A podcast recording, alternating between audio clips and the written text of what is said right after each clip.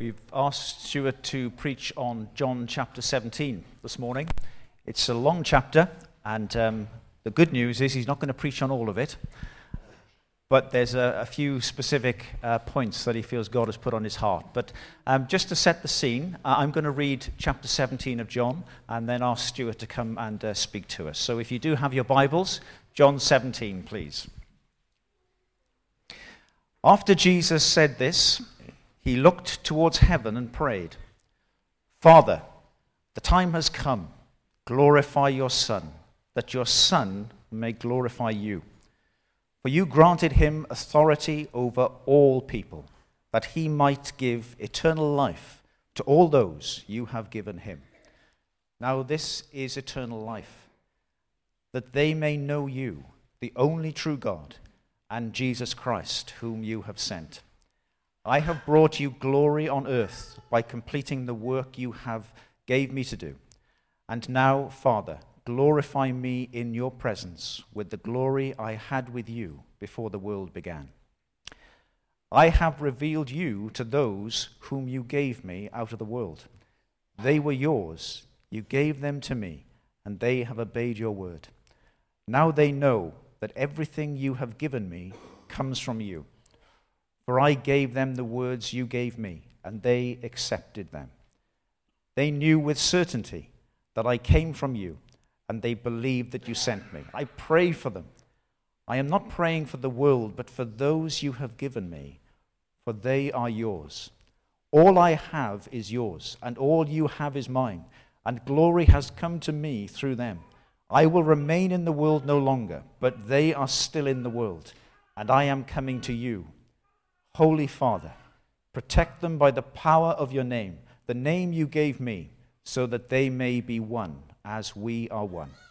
While I was with them, I protected them and kept them safe by that name you gave me. None has been lost except the one doomed to destruction, so that the scripture would be fulfilled. I am coming to you now. But I say these things while I am still in the world, so that they may have the full measure of my joy within them. I have given them your word, and the world has hated them, for they are not of the world any more than I am of the world. My prayer is not that you take them out of the world, but that you protect them from the evil one. They are not of the world, even as I am not of it. Sanctify them by the truth. Your word is truth. As you sent me into the world, I have sent them into the world. For them I sanctify myself, that they too may be truly sanctified. My prayer is not for them alone. I pray also for those who will believe in me through their message, that all of them may be one, Father, just as you are in me and I am in you. May they also be in us, so that the world may believe that you have sent me. I have given them the glory that you gave me, that they may be one as we are one. I in them and you in me. May they be brought to complete unity, to let the world know that you sent me and have loved me and loved them even as you have loved me. Father, I want those who you have given me to be with me where I am and to see my glory, the glory you have given me because you loved me before the creation of the world. Righteous Father, though the world does not know you, I know you, and they know that you have sent me. I have made you known to them and will continue to make you known in order that the love you have for me may be in them and that I myself may be in them. Amen.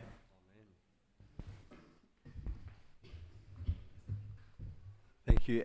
I've been asked to speak uh, a little bit just so they get my the EQ right on the uh, on the audio. So I'll just say nothing for a few moments. I'll tell you what I would have loved. This is not nothing. This is quite important. I would have loved to have been here a few Sundays ago after the rugby.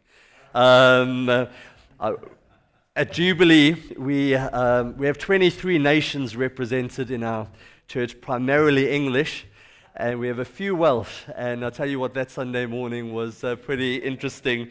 Uh, how much volume a few Welshmen and women could uh, could get in the congregation. So, congratulations from me uh, to, to all the Welsh sitting in the room. I would imagine you might have a few non Welsh sitting here as well. So, uh, I trust that you survived that weekend. I'm ready to go. Thanks, Andy. Um, it's lovely for Louise and I to be here uh, with you again. We came last year and uh, just feel really at home with you. And uh, I have two, or we have two daughters, Leah and Jade. They, my 18 years old and 16 years old. So we've got A levels and GCSEs this year. So you can pray for Louise and I uh, at the moment. And uh, other interesting news is that my eldest has put Cardiff University as her first choice. So just, just saying, okay? And uh, I also feel at home because our, our building's fairly similar uh, to this. Uh, our building was, uh, our church was planted by Charles Spurgeon in 1872. I know you are Christmas Evans, uh, but we're a baby compared to you. Uh, I think what 18, 20, 1832. Okay, so uh, long, long, lovely heritage. Um, I'm proud of our Baptist heritage. Both Louise and I were saved uh, in a Baptist church in South Africa and uh, are really grateful for the word and being taught and discipled really, really, really well. Um, I'm also grateful that we straddle two uh, universes in a way in, in, in God's kingdom, um, being part of uh, the Baptist Union and also uh, part of uh, Advance. And uh, we, we straddle both of those really, really well. And I know that some of your story as well, just in, in, in terms of getting um, well rooted in the Baptist Union and, and things like that, and your Baptist heritage, and then something fresh of the Holy Spirit. Um, that is happening in lots of churches all around our nation, and we're really grateful for it. We've been singing about some of that uh, this morning. And uh, so for us, um, the relational, the linking in with Advance is really, really good. Um, mission, church planting, that's our connection with Wales, actually, through Ben Franks, was our first uh, Welsh church planter that we, we met, and Louise and I are really good friends with Ben and Lois. Really excited with what God is doing uh, in Wales, and the Rhondda Valley is just beautiful, and um, we love uh, visiting this part of God's, uh, God's kingdom. It's beautiful. So, Tony asked me to preach on John chapter 17 this morning, and uh, interestingly, we're going to be looking at this as a church in a few weeks' time. So I hadn't done any of my preparation for Jubilee, um, and I was grateful having a look at uh, John chapter 17. Just also going to say that we're doing John chapter 17 over three weeks, not one morning, okay? So uh, I just realized as I started looking at the chapter, we, I'm only going to focus on a, f- a few verses in it, but it's a great chapter. It's Jesus' prayer in John chapter 17.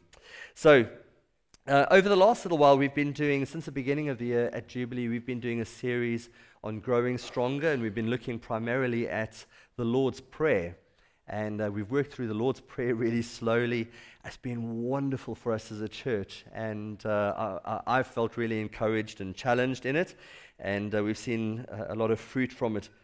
In fact, last week uh, we just had 24 hours of prayer and the church just got together and uh, ourselves in to pray for 24 hours. And we're just seeing fruit off the back of that. I'll share uh, one or two of those stories a little bit later.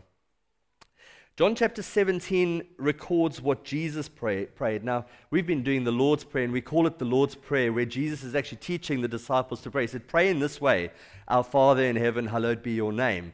But in reality, that should be called the disciples' prayer. And what we're looking at in John chapter 17 should really be called the Lord's Prayer because it's what Jesus really prayed to his Father. Not teaching us how to pray.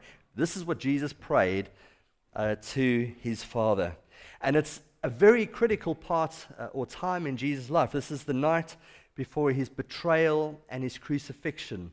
And we get a, a glimpse into what was on Jesus' heart and as he prayed to his Father, and the disciples heard, and obviously John has recorded it for us. This is serious prayer. What would you be praying the day before you died? What would you be praying if you were Jesus? And we get a glimpse of it today. so, the first, there are three main prayers uh, in John chapter 17. The first part, um, if you've got the NIV, it'll most probably say Jesus prays for himself, and then Jesus prays for his disciples, and then Jesus prays for all believers. So the first thing is he prays for himself, and his, his prayer revolves around desiring the Father to be glorified. I'm doing this, Father, so that you get glorified. He's rejoicing that what's about to take place the next day will lead to eternal life for people who accept Jesus as their Lord and Savior. This is, Father, this is an amazing plan. You've come to rescue people from their sin and bring them into an eternal relationship with you. So Jesus came to bring you and I salvation, and Jesus is praying and saying, Father, help me as I go through this. This is wonderful, wonderful news. Lots more than that. Go, go read it and look at it again uh, over the next few days. So, firstly, he prays for himself, then he prays for his disciples. And really, what he's praying for them is that they are protected. Because he says in verse 11, I will remain in the world no longer. The disciples didn't quite fully understand this, that he was going to be crucified, die, and be resurrected. And he prays to his father. He says, oh, Father, I'm not going to be in the world any longer. They're still in the world. I'm coming to you, Holy Father. Protect them by the power of your name. He's praying for protection over his disciples, that name that you gave me, so that they may be one as we are one. So he prays for protection and he prays that they will be united, that they will be one. Okay, that's the second prayer. Then, this is the prayer that we're going to focus on today. Jesus prays for all believers people who would come down the line, and you and I would be part of that. Let me pray. Lord, as I uh, just unpack these few, these six verses, I want to pray that you would speak to our hearts, and we would learn, Jesus, even in this prayer, what was on your heart. What's on your heart today for us as your people? What's on your heart for Anan Baptist? Lord Jesus, what's on your heart for each of us as individuals in every situation that we find ourselves? Would you speak to us this morning? Holy Spirit, would you make your word alive to us? Would you reveal more of Jesus? We've been singing such beautiful songs about you this morning. Would you bring greater revelation for us? Help us to apply your word this morning. We don't want to just know some facts. We want to hear from you and we want to be able to live it out and put it in practice uh, this week, tomorrow, Wednesday, Thursday, Friday, Saturday. Would you do that, Lord? Have your way amongst us. Amen. Amen. There's something really wonderful about knowing that people are praying for you. Um, even this morning, as we were driving here, um, I was getting texts on my phone uh, we have a service that starts at 9 o'clock and then one at 11. And the, the guys at the 9 o'clock were saying, We're praying for you. We pray at 9 o'clock, somebody in the church, they shouldn't have been texting during the service, but they clearly, it was while the service was happening. And somebody said, Oh, we just prayed for you. I thought, Okay, cool. I'm quite happy with that. I wouldn't be so happy if I was preaching and I watched them texting, but there we go. Um, but it's something wonderful and reassuring knowing that people are praying for you as Christians, we've got to be very careful that we don't say, uh, and as a church leader, I've got to be very careful about this, that we don't lie to people and say, hey, I'm, praying, I'm, I'm praying for you this week, and then you don't pray. You know, if we, if we say we're going to pray for people, let's pray for people, and be honest if you forgot. Um, but it's something really lovely. We've got a, a team of uh, young people and leaders who are in Moldova, um, just ministering in uh, orphanages in Moldova this week. And it's just wonderful watching the church rally around to pray for them. And while they're there in Moldova, it's the poorest nation in Europe, as they're ministering there, they know that people at home are praying and interceding and asking God for protection and that they would minister God's love and grace in power. Okay? It's something lovely when we know people are praying for us. And I've got good news for you. Sometimes I've, I've been at meetings and I've seen a, a hero of the faith, somebody who's uh, ministering somewhere, and everybody's clamoring to get that person to pray for them. Okay? I mean, you might have a hero of the faith. You know, what would you say if, well, maybe I could ask you this. Have you ever had anybody famous pray for you? Had Billy Graham, anybody had Billy Graham pray for you? Nobody, okay. Um, okay, where, where, where do we go on that one? Okay, sometimes we, we might say, oh, this person, if Billy Graham prayed for me, I guarantee I'd get that into a preach somewhere. Okay? Oh, yeah, I remember that time when, when Billy Graham prayed for me. Um, you know, oh, I've got better news than any of those stories. We have Jesus Christ praying for us. And this story tells us that the account we're reading today is Jesus in John chapter 17 prayed for future believers. And if you're a believer with me this morning, he in this prayer prayed for you and for me. I think it's a wonderful thing to know that Jesus has prayed for us. Okay, verse 20 My prayer is not for them, that's the disciples alone. I pray also for those who will believe in me through their message. This is for future Christians. This is Jesus praying for those um, who've come to faith off the, off the testimony of the disciples. We're reading that in John chapter 17 today. This is an account by one of those disciples. John has written this. And we've become Christians over the generations through the testimony of those men. You know, somebody once said that Christianity is only one generation away from dying out.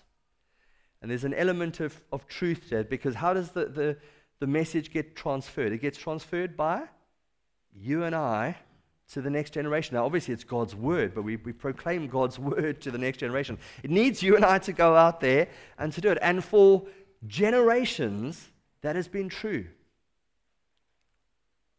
God's people have always gone and passed on the baton to the next generation. My prayer is not for them alone. I pray also for those who will believe in me through their message. And this morning we're looking at that in John chapter 17. Jesus prayed for you then in John chapter 17, and Jesus is praying for you now. Okay? Jesus Jesus' work is not finished. And you might, before you accuse me of heresy, let me explain that a little bit. When Jesus died on the cross, what did he say? What, what did he say right at the end? It is finished. What was finished? His work of salvation.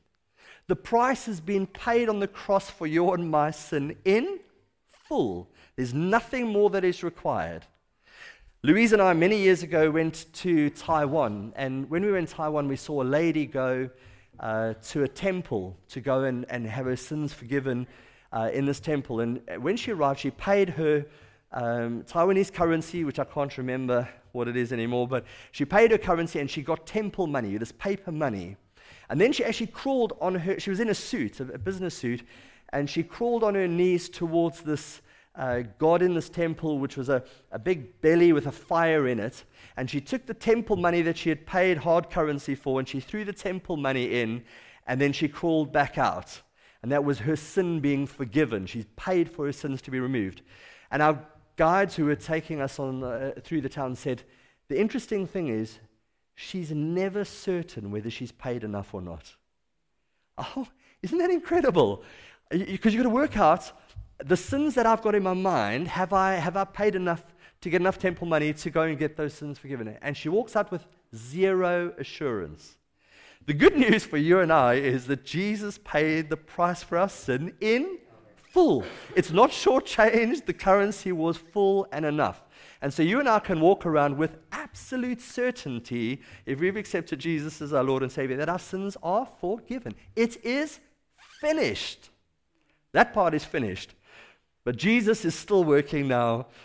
When he went to heaven, he went to go and prepare a place for us. I'm looking forward to that one day. But he's also interceding on our behalf. And Jesus prayed for us in John chapter 17, and he's praying for us right now. Hebrews chapter 7, 24 and 25. But because Jesus lives forever, hallelujah, he has a permanent priesthood. Therefore, he is able to save completely. It is finished, there's no short change. He's able to save completely those who come to God through him because he always lives to intercede for them. Jesus always lives to intercede for you. Is that wonderful? Okay, he prays for us. Romans 8, verse 34. Who then is the one who condemns? No one. Christ Jesus, who died more than that, who was raised to life, is at the right hand of God, and he is interceding. He's praying for us. When Satan comes and he says, Oh, you know, Stuart, I know what he got up to. And Jesus says, You know what? I paid in full. He's my child. His sins are forgiven. I do not see those sins anymore. He's paid the price in full. He is interceding for me. The Scottish minister Robert McCheyne once said this. He said, If I could hear Christ praying for me in the next room, I would not fear a million enemies. Okay? Yet distance makes no difference because He, Jesus, is praying for me. We need to know that. You know? Jesus is praying for us. So be encouraged. Jesus loves you, He loves me, and He prays for you. So, my second point, I just wanted to remind us Jesus prays for us, but let's look at what He prays in this passage today. And the main thing He prays for is unity. Unity for us as believers is so, so, so, so, so important. I'm going to read verses 20 to 23 again. My prayer is not for them alone. I pray also for those who will believe in me through their message, that all of them may be one. Father, just as you are in me and I am in you, may they also be in us, so that the world may believe that you have sent me. I have given them the glory that you gave me, that they may be one as we are one. I in them and you in me, so that they may be brought to complete unity. Then the world will know that you sent me and have loved them, even as you have loved me. And Jesus prays that we will be in unity as He is in unity with the Father and the Holy Spirit. And we sang some songs about the Trinity. I just want to very briefly just mention the Trinity again. It's so important because the, the, the, Trinity is actually part of the clue of how we keep unity. Okay? In Genesis 1, it says, In the beginning, God created the heavens and the earth, and the earth was formless and, and empty, and darkness was over the surface of the deep, and the Spirit of God was hovering over the waters. In the very first verses of the Bible, the Holy Spirit is there. The Spirit of God was hovering over the waters as the creation was taking place. And you've done John chapter 1 over the, over the last uh, little while. In the beginning was the Word, and the Word was with God, and the Word was God. Okay?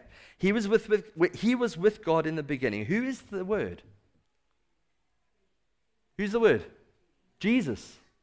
Okay? So at the beginning of time, when the creation is taking place, the Spirit's hovering over the waters, Jesus is there as the creation is taking place. That's why we believe in the Trinity the Father, the Son, and the Holy Spirit. Verse 3 Through him all things were made, without him nothing was made that has been made. In him was life, and that life was the light of all mankind. The light shines in the darkness, and the darkness has not overcome it the Trinity, the, the, the, the, three persons of the Godhead, were there right at the beginning of time Father, Son, and Holy Spirit. And they were absolutely in unity. Okay? So there was no jostling for uh, position, there was mutual love and submission. What does Jesus say? Jesus, my will is to do the will of my Father. There's this cooperation between the Trinity that's incredible. There's no agendas, there's no infighting, there's unity of purpose. This is what we are about. Okay? And if we understand the Trinity, Jesus is saying, This is what I want you to be like. Okay? If you go and read through those verses 20 to 26, you see this idea of I and them and they and me as we are together. And, and, and God is saying, actually, as the church, we need to represent the Holy Spirit the way the Holy Spirit is. And the Holy Spirit helps, uh, sorry, as the Trinity is, and the Trinity helps us to live that out as well. Let me ask you a question. Why is unity so important? What's the purpose in verses 20 to 26? Why is this really, really important that we are unified? I'll just go back to Back to that verse.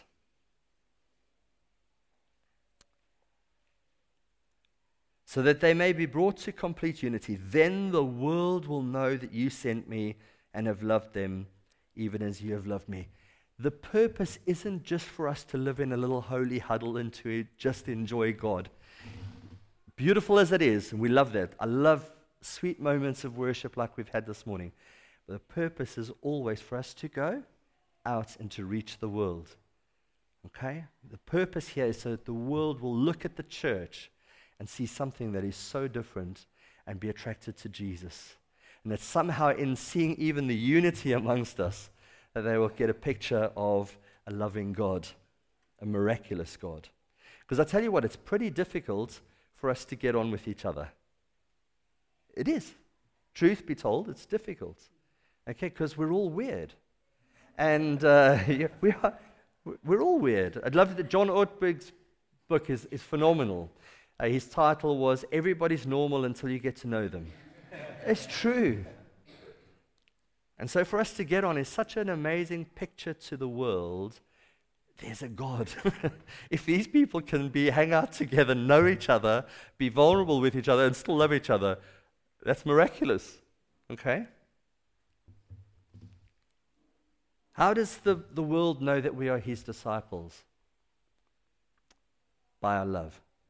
It's not by our great songs, it's not by our great musicianship, it's not by our great preaching, it's by our love. John 13, a new command I give you love one another. As I've loved you, he always models it, he always is the first mover on love. So you must love one another. By this, by this love, everyone will know that you are my disciples if you love one another. There's no opt out here, there's no get out clause. We've got to love each other. Okay. It's interesting, just before that account in John 13 where he says you need to love each other, one of the, the, the, parts of that story just before he actually says to them, Love each other, he models it by washing the disciples' feet. He shows what true love is about. It's about getting on your, on your knees, humbling yourself, and loving others above yourself. Self sacrificial, just as Jesus is. We, um, Louise I love uh, uh, Louise sort of semi corrected me a little bit earlier when I, I, was, I was talking about we're doing an alpha course, and she we are just talking to Matt, and Louise said, I, I said, I'm not sure why this alpha course is different. It's, it just feels radically different at the moment. Louise said, Well, we've been praying. we've, been, we've been seeking God. We've been doing this series on prayer. We've been seeking the Lord's face. We've been humbling ourselves before Him. And suddenly we've seen God do some things that are a little bit different that we've not seen Him do uh, on, a, on previous alphas. We've got 23 people on an alpha course at the moment. Most of them are from unchurched backgrounds. And 17 of those 23 have started coming to Jubilee on Sunday mornings. So the, the, the success rate, if you want to call it that, um, of people coming from Alpha and into the life of the not, not, not all those people have got saved yet, um, but in the last six weeks, we've had four or five people give their lives to the Lord. So for us, been very fruitful. And I, you know, I stupidly said, Oh, I'm not really sure what's going on, why it's different. Louise said, Well, we've been praying a hell of a lot more. We've been uh, seeking God's face. There's, there, has been a, a, a real element of faith. We weren't going to do the Alpha course. And a 20 year old guy in our church said, uh, if nobody else is going to stand up and do it, I'm going to do this course. And we've already rallied around this guy, and we've just seen this fruitfulness come out of it. And I'm just grateful for young whippersnappers who come and challenge us and say, we cannot not be doing this, Stuart. We've got to be doing an alpha course. And if nobody else is going to step up to the plate, I'll step up to the plate. And it's been wonderful. But uh, last week, uh, that's a, a, giving you a whole lot of story. My main point that I was going to get to was on Tuesday last week was our last evening of Alpha, and we were just sitting talking with the, the, the people in the group, and uh, person after person after person said, one of the main reasons what we've we've really loved about this Alpha course is seeing the unity between people. When we've gone to Jubilee and we've seen the love between people, uh, it's been really, really so different to what we've been experiencing in, in a number of other places. And uh, I then went to great uh, lengths to try and say to this, this guy in particular, I said, well, because I know he's going to come to Jubilee and then he's going to realize, um, well, we do fight sometimes and we do have disagreements. So I better tell him this ahead of the game. And I said, well, actually, you know, sometimes we, we do have disagreements and we've got to work them out and sometimes it takes some effort. And he said, yeah, but I, I get all of that. He said, but you guys love each other.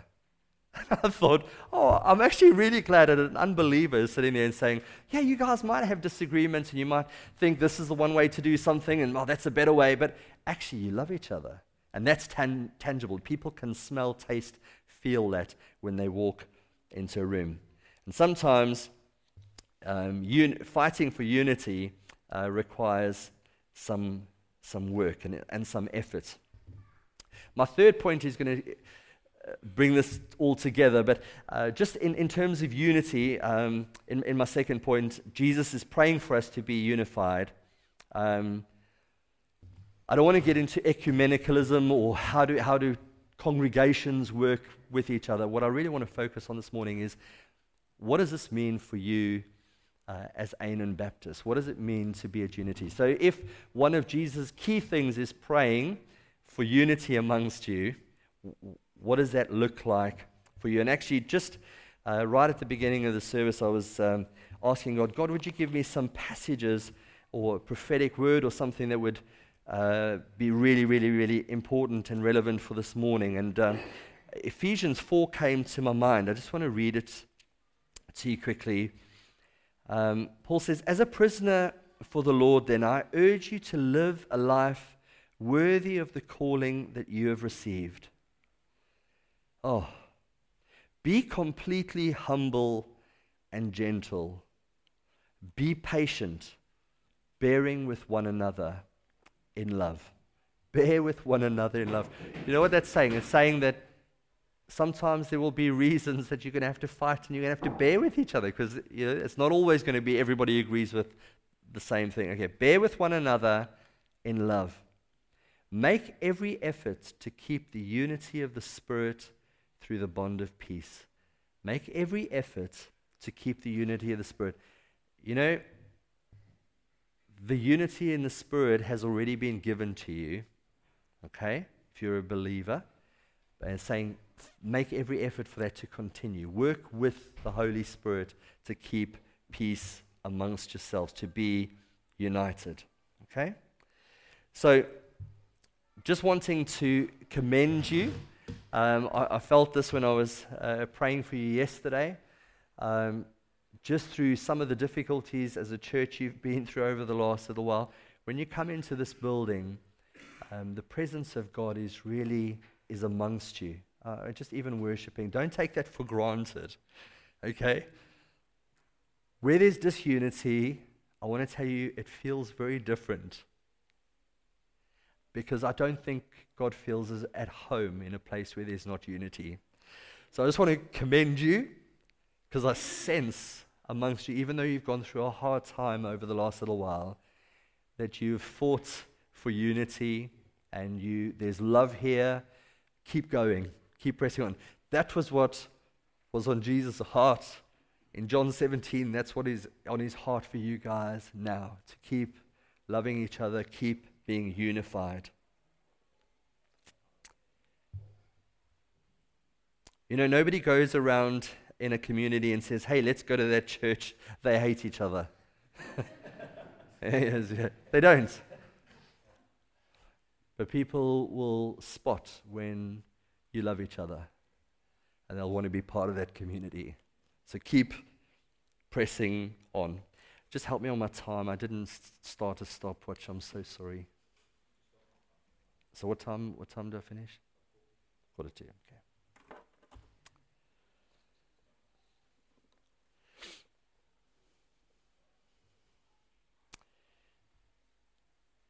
You know, during World War II, um, this was a, a devotion of mine some time ago. Hitler commanded all religious groups to unite so that he could control them. I'm going to read it to you quickly. Among the brethren assemblies, half complied and half refused. Those who went along with the order had a much easier time, and those who did not faced harsh persecution. They just ha- had uh, Hitler's regime against them. In almost every family of those who resisted, someone died in a concentration camp. When the war was over, feelings of bitterness ran deep between the groups and there was much tension. And finally, they decided that the situation had to be healed, and leaders from each group met at a quiet retreat. For several days, each person spent time in prayer, examining his own heart in the light of Christ's commands, and then they came together. Francis Schaeffer, uh, who's writing about the incident, he asked a friend who was there, What did you do right at the end when you came together? And his answer was, We were just one. Everybody went away, waited on God, and then came together. What was different? Well, we were just one. As they confessed their hostility and bitterness to God and yielded to his control, the Holy Spirit created a spirit of unity among them.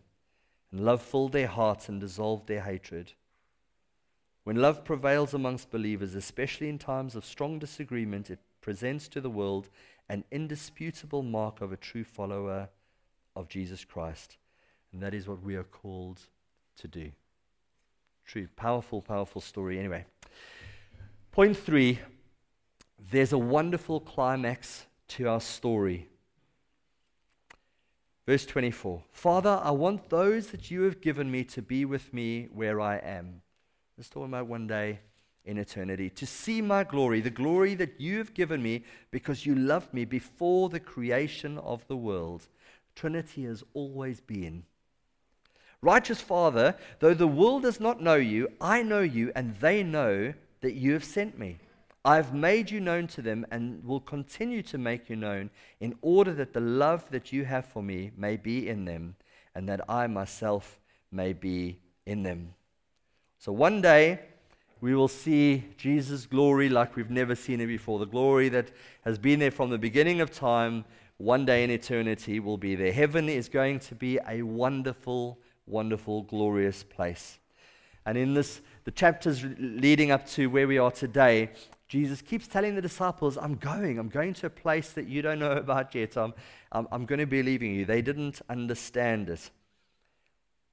And Jesus says, Father, I want those that you've given me to be with me where I am and to see my glory. A very, very dear friend of mine died last year, and uh, his name was Les.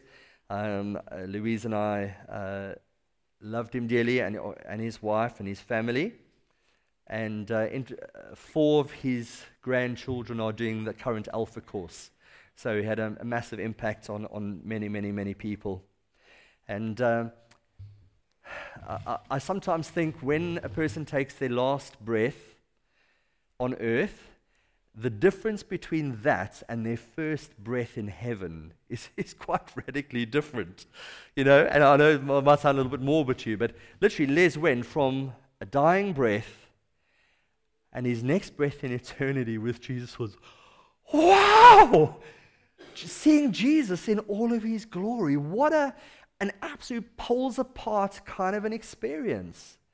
Radical, mind blowing, different. Okay? And Jesus' glory in heaven is going to be awesome. And Jesus has paid the price in full. So one day we can spend eternity with him. And uh, when uh, I was going to do Les's funeral, uh, he was a mad sportsman and he always wore hats. And uh, God gave me this, this, this, this idea of having a hat stand with some of the hats that Les wore on the hat stand. And uh, I walked through them and I picked one up and I said, You know, Les was a, a, a husband. And I spoke about him as a godly husband. And then I pulled up another hat and it was him as a father and all his children were sitting there. This is Les wearing his father hat. And they were all his hats. And then uh, amongst them I had a Roman centurion helmet and I said he wore the helmet of salvation. He was a believer. Now, many, many people in the congregation weren't believers, so just sharing the gospel there. And then right at the end, um, I said to everybody, you know, when we put him in the coffin, we put him in with his favorite cricket cap on. But he's not wearing that right now because he's wearing the crown of righteousness. And he's in heaven with Jesus. This is glory, glory, glory stuff. It's a wonderful climax to our story. And we need to look heavenward because it actually helps us deal with the stuff on earth right now. And God wants us to have a picture, an exalted picture of Jesus now and what it's going to be like in eternity, and it'll help us to deal with the difficulties of life. It's interesting that Jesus prays about heaven immediately after he prays for unity on Christians in earth. He prays for unity amongst us, and then he speaks about heaven and eternity. And I think when we lose our focus on heaven, we start fighting on earth. It's true. when you see believers who've got their focus on Jesus and his glory, not just singing the words, but really, really believing it and living it out, when, we, when, when, we, when, when our eyes are transfixed on Jesus, then there's always less fighting on, on the earth and there's far more unity. You know, we better get on now because we're going to be spending eternity together. Okay? So bear with each other, as that passage in Ephesians said, because one day we're going to be spending all of eternity together.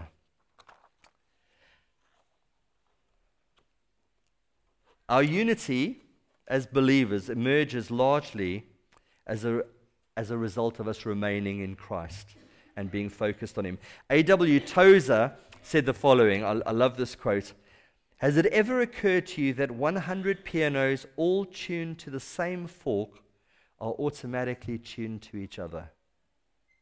And I, I was going to bring a tuning fork, and I, I, forgot to bring it this morning. But um, if you've got 100 pianos, you've got one tuning fork, and they're each tuned to that tu- tuning fork, they will all be in tune to each other.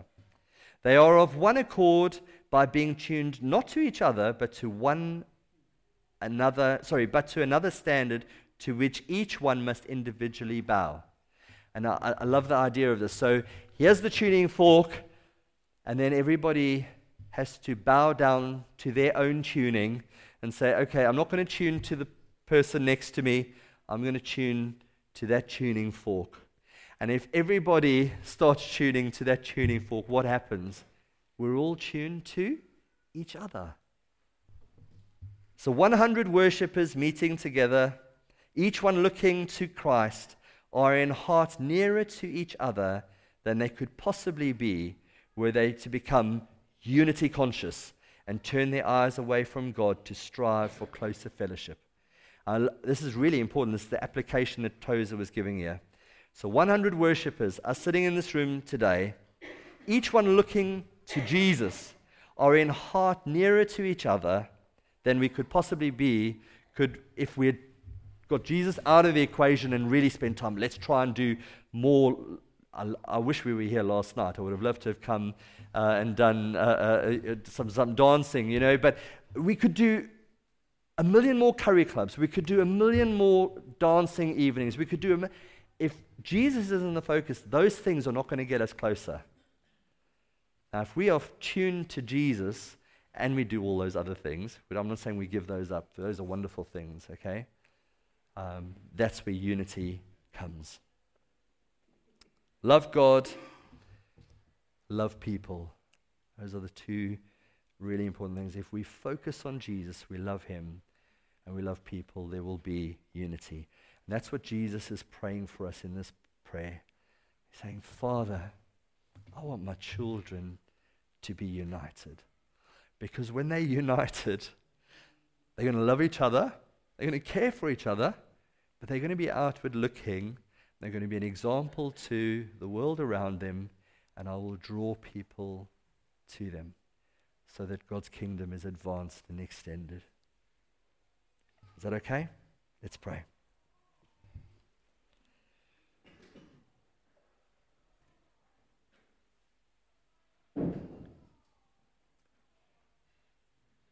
Father, I, I don't fully understand. I have no illustrations that do the Trinity justice. But how beautiful it is that you, as Father, Son, and Holy Spirit, are one. And yet you each have attributes that seem different and have different purposes, but there's one unified goal. And you work together as one. One God, Father, Son, and Holy Spirit. That blows our minds. And yet, at the same time, when in this prayer you're talking about yourself as the Trinity and then saying you're praying for us to be unified and like you. And Jesus, as you are in the Father, so you want to be in us and us in you. There's this beautiful connection between us. And we want to say thank you for that. Help us to somehow understand what does that mean for us today, tomorrow, next week. But I want to thank you that you've reached out to us, that you've brought us salvation. Thank you. In John chapter 17, it speaks about your plan of salvation, that we've been chosen by you. Jesus, I want to say thank you that you are at the right hand of the Father and that you intercede for me and my brothers and my sisters. I want to thank you that you've paid the price in full. And we can walk blameless and guilt free. Thank you that you have called us to be part of a community. Thank you that you've called us to be part of your church. And thank you that your prayer for us then and your prayer for us now would be that we would be unified, that we would be in unity, that we would bear with one another, that we would, we would fight for unity amongst ourselves, so that the world might see that we are your disciples, that you are for real, that miraculously you can get English and Welsh to sit in the same room, that you can get people of different color, people of different ages, all sitting together and saying, We love you, Lord Jesus. You're above us all. Every nation, every creed, male, female, young, old. And we can sit together, we can bear with one another, we can love and we can care and we can sacrifice for each other what a beautiful, beautiful gospel this is. And Lord, our desire is that we can share this good news. This is truly good, good news. That we can share this with the people uh, that live next door to us, the people that we work with, the people that we go to school with, the people that we teach. In our business context, wherever we go, and we can share God's love and this miracle of God's people being able to be in unity together. What good news we have. Help us, Lord Jesus. I want to pray for 11 o'clock tomorrow, quarter to 12 tomorrow, for each and every one of us, whatever situation we find ourselves in, that we can live out the gospel in that place tomorrow. Wherever any one of us is tomorrow, quarter to 12, I want to pray that we'd be mindful of us being your hands and your feet and your mouth in wherever you've put us tomorrow. That we might be in unity. Lord, when we need to bear with each other, that you'd give us the strength by your Spirit to be able to bear with each other, that we'd be able to forgive each other. Thank you, Lord. All God's people said? Amen. Amen. Thank you.